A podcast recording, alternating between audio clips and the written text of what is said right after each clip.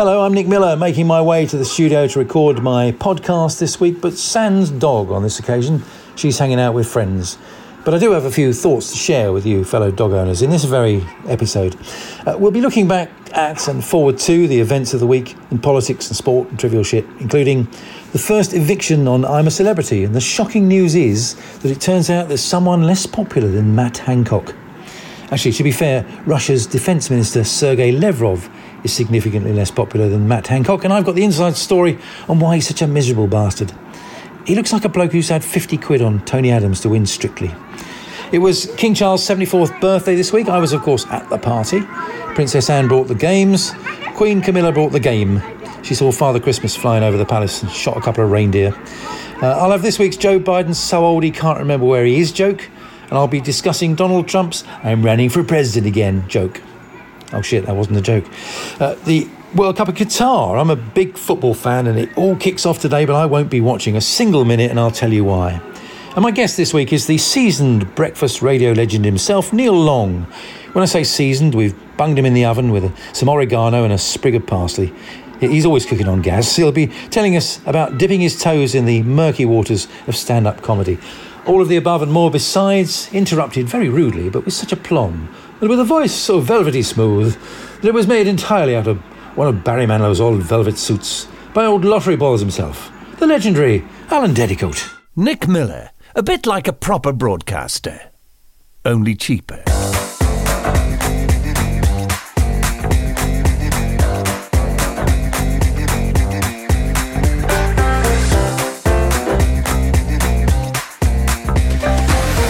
It's been a week which thankfully saw little action from those people who glue themselves to things and burble on about stopping oil or insulating the loft or whatever. But there was one minor incident when a 23 year old student, and it's always a student, isn't it? They've obviously got no lectures to go to, uh, from the University of York threw an egg at King Charles and Camilla. Now, if you're going to throw an egg at the new monarch at a time when there's a national shortage of eggs due to bird flu, that's one thing. But if you're going to throw an egg at the new monarch and witter on about slavery or ecology or whatever, then at least try not to miss. Apparently, Patrick Thelwell, 23, I believe that's his IQ, has, since been trolled on social media, and some idiots have even threatened to behead him. Perhaps a bit harsh, but I, I guess if you accuse the modern day monarchy of being responsible by uh, by dint of heritage or whatever for medieval slavery, then I guess them's the breaks. But as someone once said, they couldn't troll you on social media back then, so they just chopped your head off. And Cristiano Ronaldo, in his explosive interview with Piers Morgan, that's how uh, Talk TV described it, it's not my adjective, says, um, I now see football as a business, to be honest. Crikey, I, I, I, don't suppose anyone's ever thought of that before. Football as a business? They'll be paying Ronaldo to play next. By George, he might be onto something he said people should listen to what he has to say from his mouth, which, for someone who spent an hour and a half with Piers talking through his arse, is quite a revelation. It was. Uh, it was also a, a week for political photo and video opportunities. There was Jeremy Hunt, pictured on the day after the autumn statement, for some reason, wandering around a school and leaning over pupils in a class, pretending to help them with their maths or whatever, with that very strange smile of his, looking every inch the creepy uncle who hangs around the swings. And we saw Rishi Sunak and President Macron running up to each other at COP27, looking like a couple of long distance, starstruck lovers reuniting on the station platform as one of them stepped down off the train. It was a beautiful moment. And the UN says the world's population has hit 8 billion just 11 years after passing the 7 billion milestone, which just goes to show you you can't ignore Boris Johnson for five minutes before he's got another one on the way.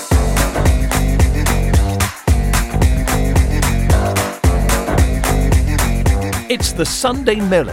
And then, of course, there was Joe Biden, who was actually in Phnom Penh, the capital city of Cambodia, where he sat with the Prime Minister of Cambodia and said, I'd like to thank the Prime Minister of Colombia for his leadership.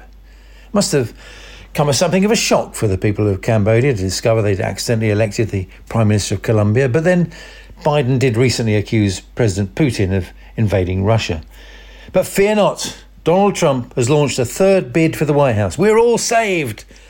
Ironically, he announced this at his own home in Palm Beach, Florida, a strange house called Mar-a-Lago, where, where the, the governor of Florida is the man he calls Ron DeSanctimonious. the man who was uh, recently re elected as governor with a landslide. Ron DeSantis, who's tipped to beat Trump to the Republican nomination for 2024. Ron lacks, what he lacks is that great campaign slogan. Trump, Trump's a Trump, Donald Trump. Trump said, We're going to make America great again. America's comeback starts right now, which is a good one, but not quite as good as Mike Pence. You remember Trump's former vice president when they were attempting to win a second term in 2019, Mike Pence said, We're going to make America great again. Again.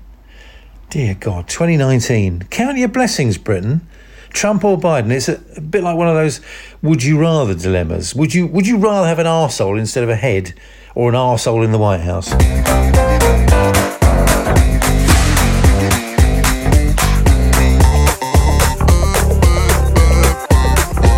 The Sunday Miller you wouldn't have to listen to this nonsense if you were in church. Today's a big day if you're into football, or it should be. Uh, as for me, well, I'm a, a big footy fan, but I'm starting my month long one man boycott today. I won't be watching any of it. I'll be that bloke on his own in the snug in the pub. They, they still have snugs in pubs these days? Um, if they don't, they should. When I was a kid, I watched Coronation Street with my mum, and they had a little separate room in the Rover's Return called the Snug. And Albert Tatlock used to sit in there in his flat cap, moaning about everything and everyone. That'll be me in my flat cap, in the snug, nursing half a pint of stout, ignoring the telly, moaning about everything and everyone, especially the footballers and the FA and FIFA and the Qataris and Uncle Tom Cobley and all. This is the week that the World Cup kicks off in Qatar. Well, today, in fact, four o'clock. And this is the week we discovered that being a Qatari World Cup ambassador is damaging the mind. I say that because Khalid Salman, a former Qatari footballer himself, told a German TV uh, presenter, they have to accept our rules here. Homosexuality is haram. You know what means haram? Well, haram apparently means forbidden, and as he explained to the German bloke. And asked why it was forbidden, Mr. Salman said, Why is it haram? Because homosexuality is damage in the mind. Uh, this is, and at which point he was dragged off by some FIFA officials or Qatari World Cup ambassadors or something, because even they get embarrassed from time to time. Uh, this is where you'd want to send the German TV bloke home and get Ali G or Borat to step in just to see if the interview could get any more surreal. But look, giving the responsibility of hosting the World Cup to Qatar in the first place is like asking Alec Baldwin to manage the Olympic rifle range. And Foreign Secretary James Cleverly caused controversy when he didn't help things when he told LBC that gay fans should subdue their behaviour. He said, I think it calls for a little bit of flex and compromise at both ends. Not helpful. That definitely would get them arrested.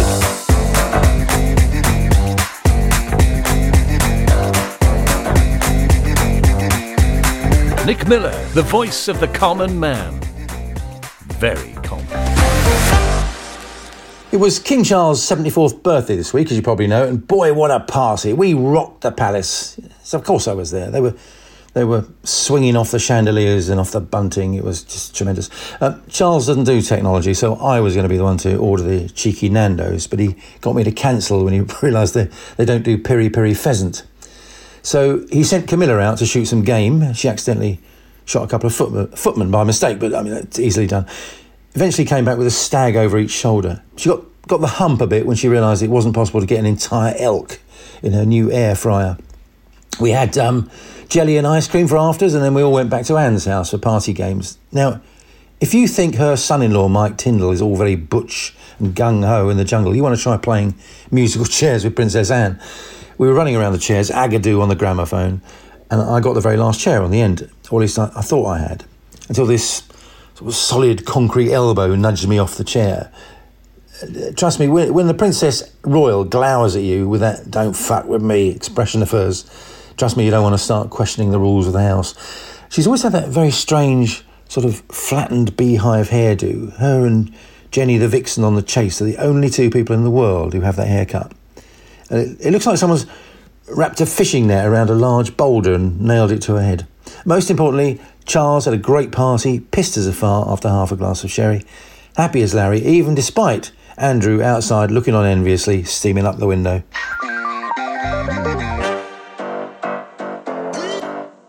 Nick Miller, the face for radio, the voice for a ransom demand. I've mentioned before about my dog ownership and how you get to certain times of the year when the weather changes and you think, oh, God, remind me, why did I get a dog again? This week's been the first week when it's been consistently wet and, and horrible and nasty and cold. And I would say more generally, if you're a pet owner, you'll know what I mean, but somehow I don't imagine you take your hamster out on a lead and watch it smelling lampposts and making a beeline for other hamsters' bottoms. I, could be very wrong, but I'm sure you'll tell me otherwise. But but fellow dog walkers, I don't know if you experience the same issues as myself, but people always want to know the, the, the breed of your dog. I have a husky, and people do tend to say, "Oh, oh is she a husky?" So when she's pulling hard on her lead, I use one of my very few dad dog jokes and say, "Yeah, I should I should get myself a sledge, and let her do all the work." But once the really irritating thing is once she's done her business, um, a walk that should take ten minutes can last the best part of an hour because she stops at absolutely everything to sniff trees and lampposts and bollards and whatever else. And whereas a, a sommelier can bore on about the soft tannins and subtle notes of different types of wine, my dog is a veritable sommelier of piss. She can smell a nettle for about 20 minutes, and I'm sure she's saying to other passing canines, Labrador, Wednesday, subtle notes of Winalot. I'm sure, I'm sure if we could understand them when dogs actually speak to each other, I'm sure they do through barking and telepathy or whatever, we'd be able to hear them say things like about me, like, so your your owner, what what what breed is he? Well, we think he's half English, half Swiss. We're not quite sure. half English, half Whitmore, like.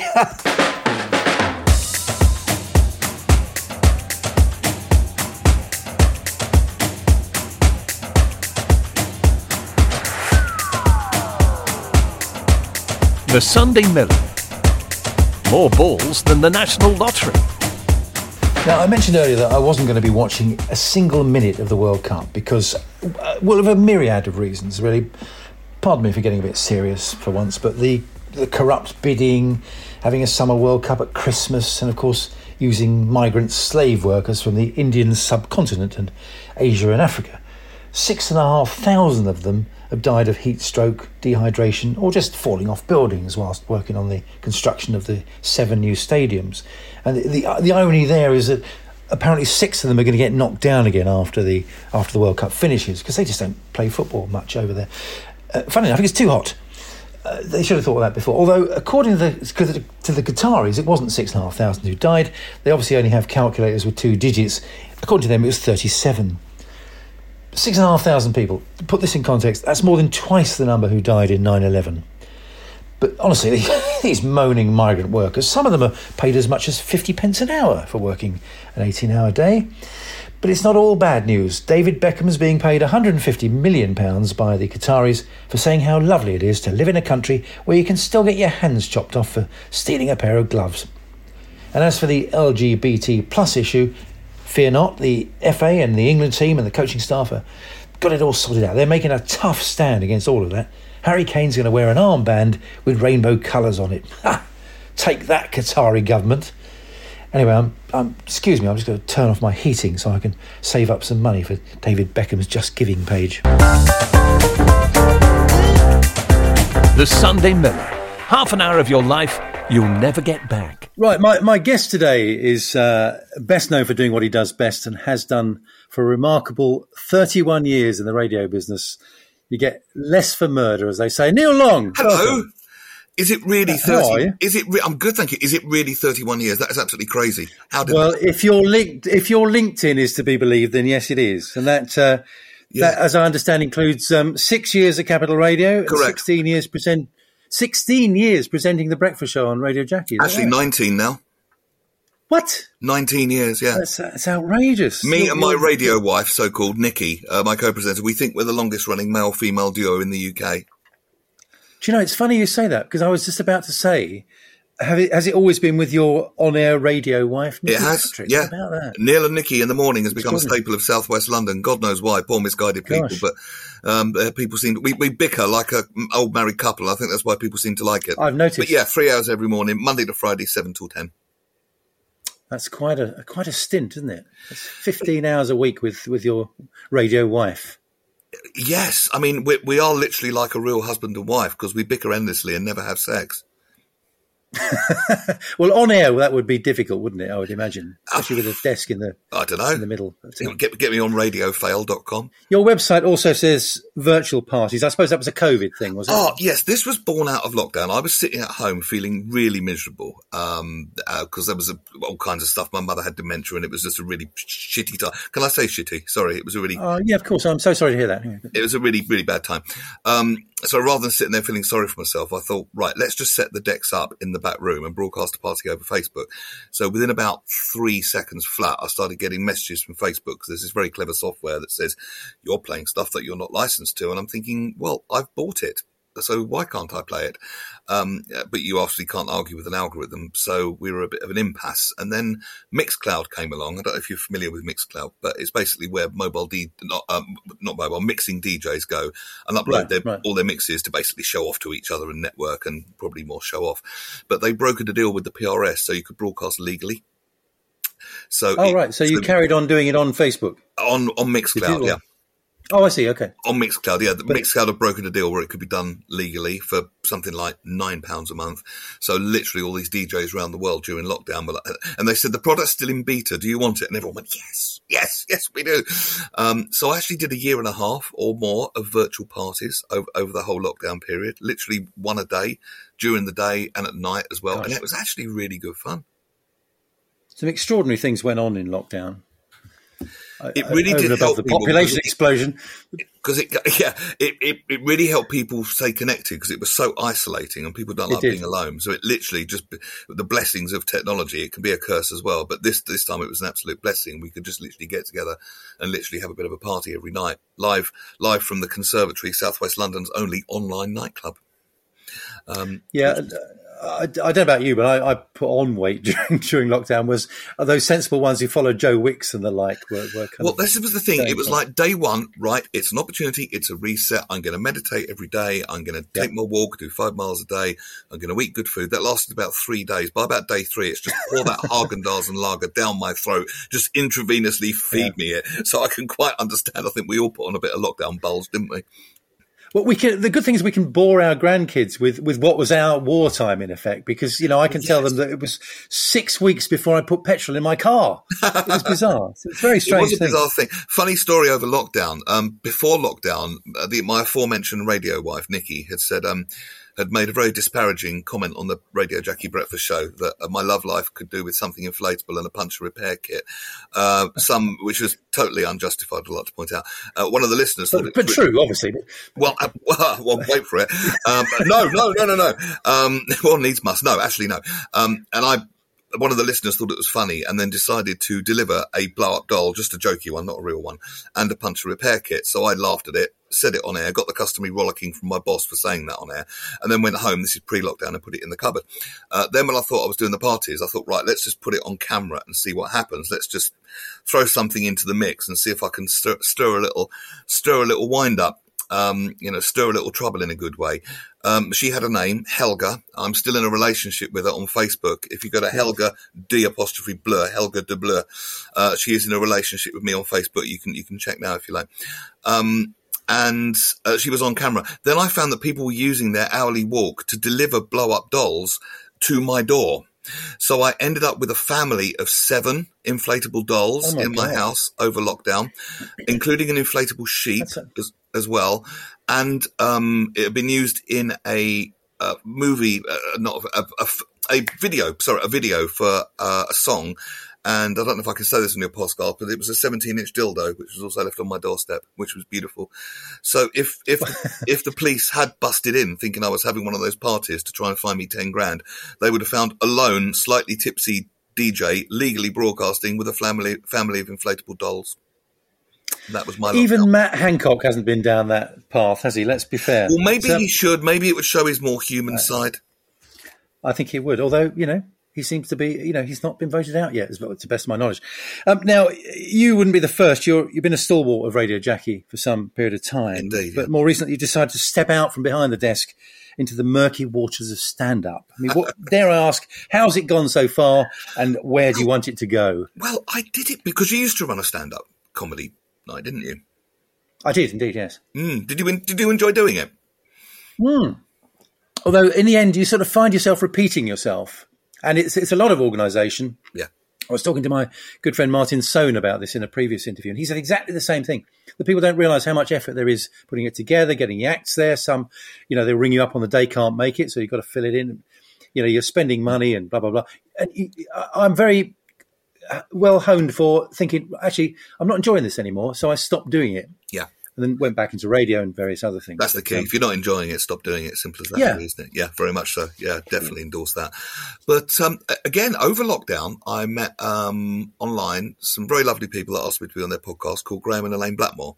And oh yes, and how their comedy club came into being. Um, if you interview them, I won't spoil the story for them. It's probably not my right to tell it, but they don't. It's not a secret. But how that all came into being is quite extraordinary, and what they've built, and having the privilege of watching what they've built, it's been brilliant because they run the friendliest room, and they're so generous with stage time, which is absolutely of in- inestimable, inestimable that value when you when you you know easy for you to say.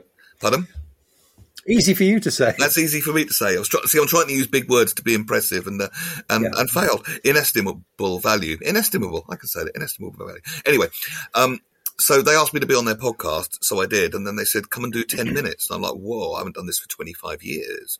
Um, but about the same time, I connected with a friend of mine who I hadn't seen for 30 years. And we used to hang around when we were like teenagers. And when we were teenagers, is the kind of thing you do when you're 17. We used to, every time one of our number failed with a girl or with a car or did something stupid, which is pretty much daily, we'd write a silly song about it, sing it to chart a song in the charts at the time and put it on cassette tape, which dates it, and then play it amongst our mates. And there was five of us doing it. And one guy called Matt was particularly good. He, he really could write. He just put zingers in and he, he was naturally gifted writer, probably without even knowing it.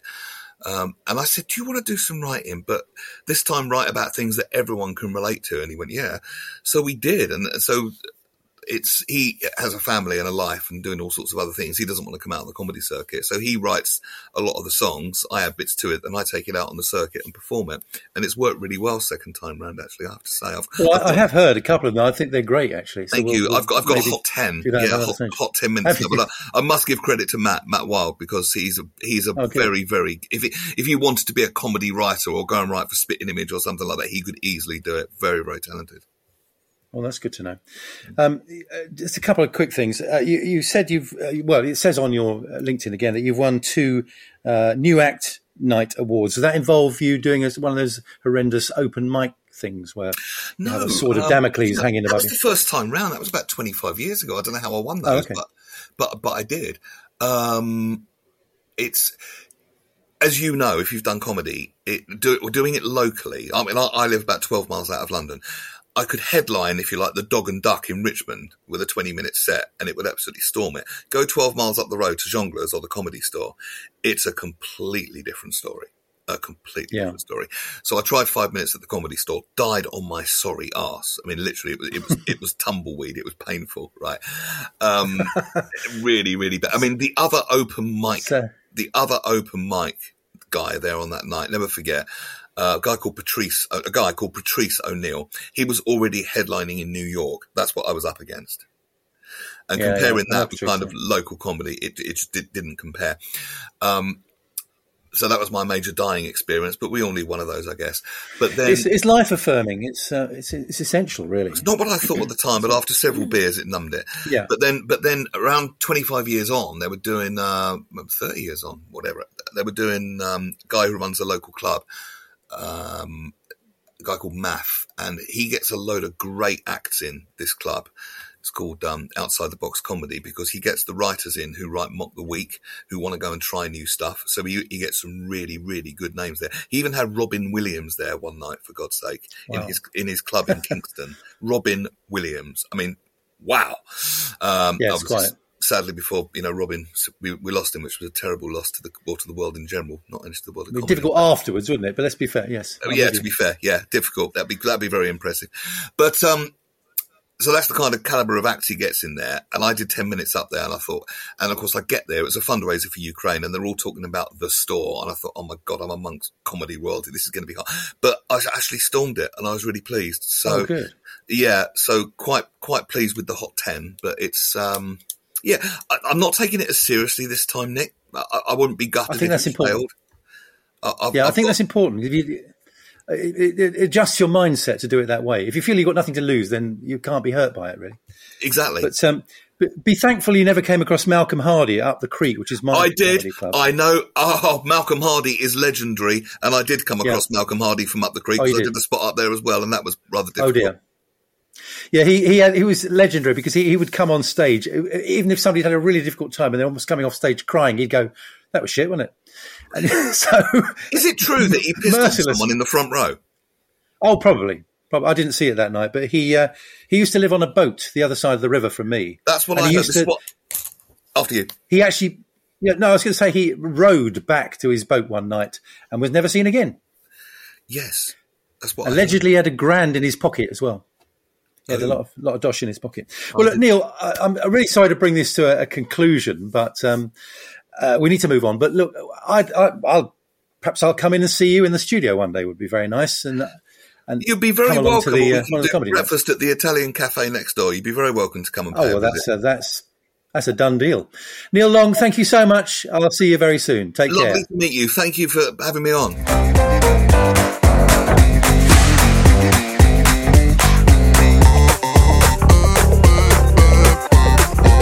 The Sunday Miller.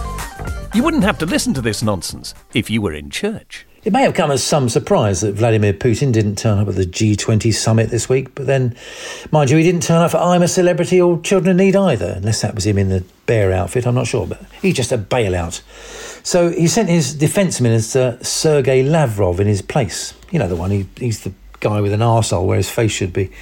It- that old expression, a face like a bulldog licking piss off a nettle, defines this particular specimen perfectly.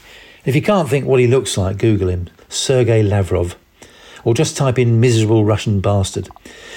Rumour has it he puts himself through all forms of personal abuse in order to reinforce that finely honed sour expression.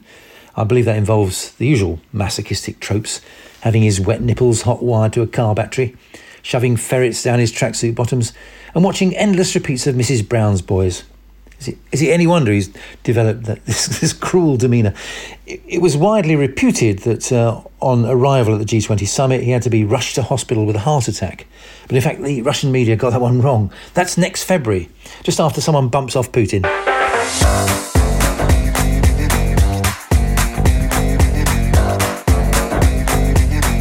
It's the Sunday Miller. Now, as well as it being King Charles's 74th birthday this week, he's also managed to get a new job. I think it's part of the new initiative by Jeremy Hunt in the autumn statement that if you're on state benefits, which in effect the royal family are, you now have to periodically check in with what they're calling a job coach to prove that you're trying to find gainful employment.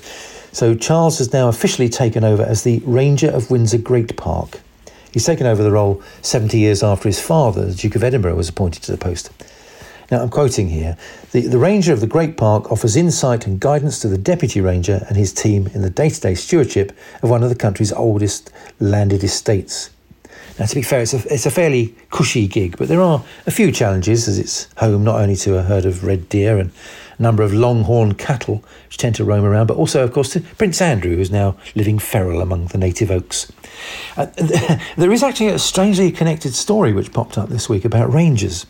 Prince Charles, as he was then, I I think this is 2017, but it might be before that. Um, uh, Prince Charles, as he was then, was once turned down for a table at a Glasgow restaurant on a Saturday night because the Rangers football squad were eating there.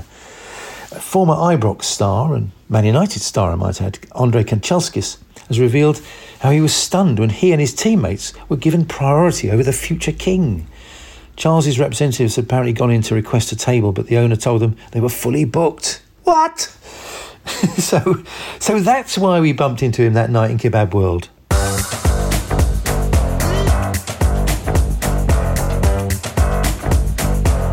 Run for the hills. It's the Sunday Miller. Now, unless you've been living in a remote jungle in Australia for the past week or so, you'll be aware that I'm a Celebrity's back on the telly in a remote jungle in Australia after two years of being stuck in a freezing cold derelict castle in North Wales or wherever it was when the uh, pandemic prevented the cast and crew from travelling. But Ant and Dec, who of course have fronted the hit show, I, I did say hit show, Uh, I know there's a, there's a controversial MP in it. Uh, they've presented the show for the past 20 years, but they're facing their annual backlash from the animal charity PETA, which probably stands for Probably Eat Turkey Anyway. They believe that the presenters are complicit to cruelty to animals on the show. And it's hard not to sympathise. It has to be considered cruel to put rats and snakes in a coffin with Matt Hancock. I'm not getting in there with him. I may rip open bins looking for food waste, but I draw the line at eating a Tory. Of course, the suggestion that it's cruel to animals is all bollocks, really. Well, it's not all bollocks. Sometimes it's anus or fish eyes.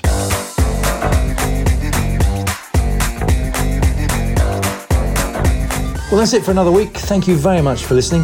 We've got some great guests coming up over the next few weeks, including the always controversial and incessantly hilarious stalwart of the GB News headliners press review, Leo Kearse. And next week, the legend they call Simon Fanshawe, of whom there's much more to tell than simply being an excellent stand up. He's a truly stand up sort of guy, quite frankly. Now, remember, you may not agree with some of my opinions, but I'll always listen to yours. And in this polarised, divided world, please don't cancel anyone. They may just have a point. Like to tell you what's in next week's podcast, but I can't because the news hasn't happened yet. See you next time. The Sunday Miller is written and presented by Nick Miller.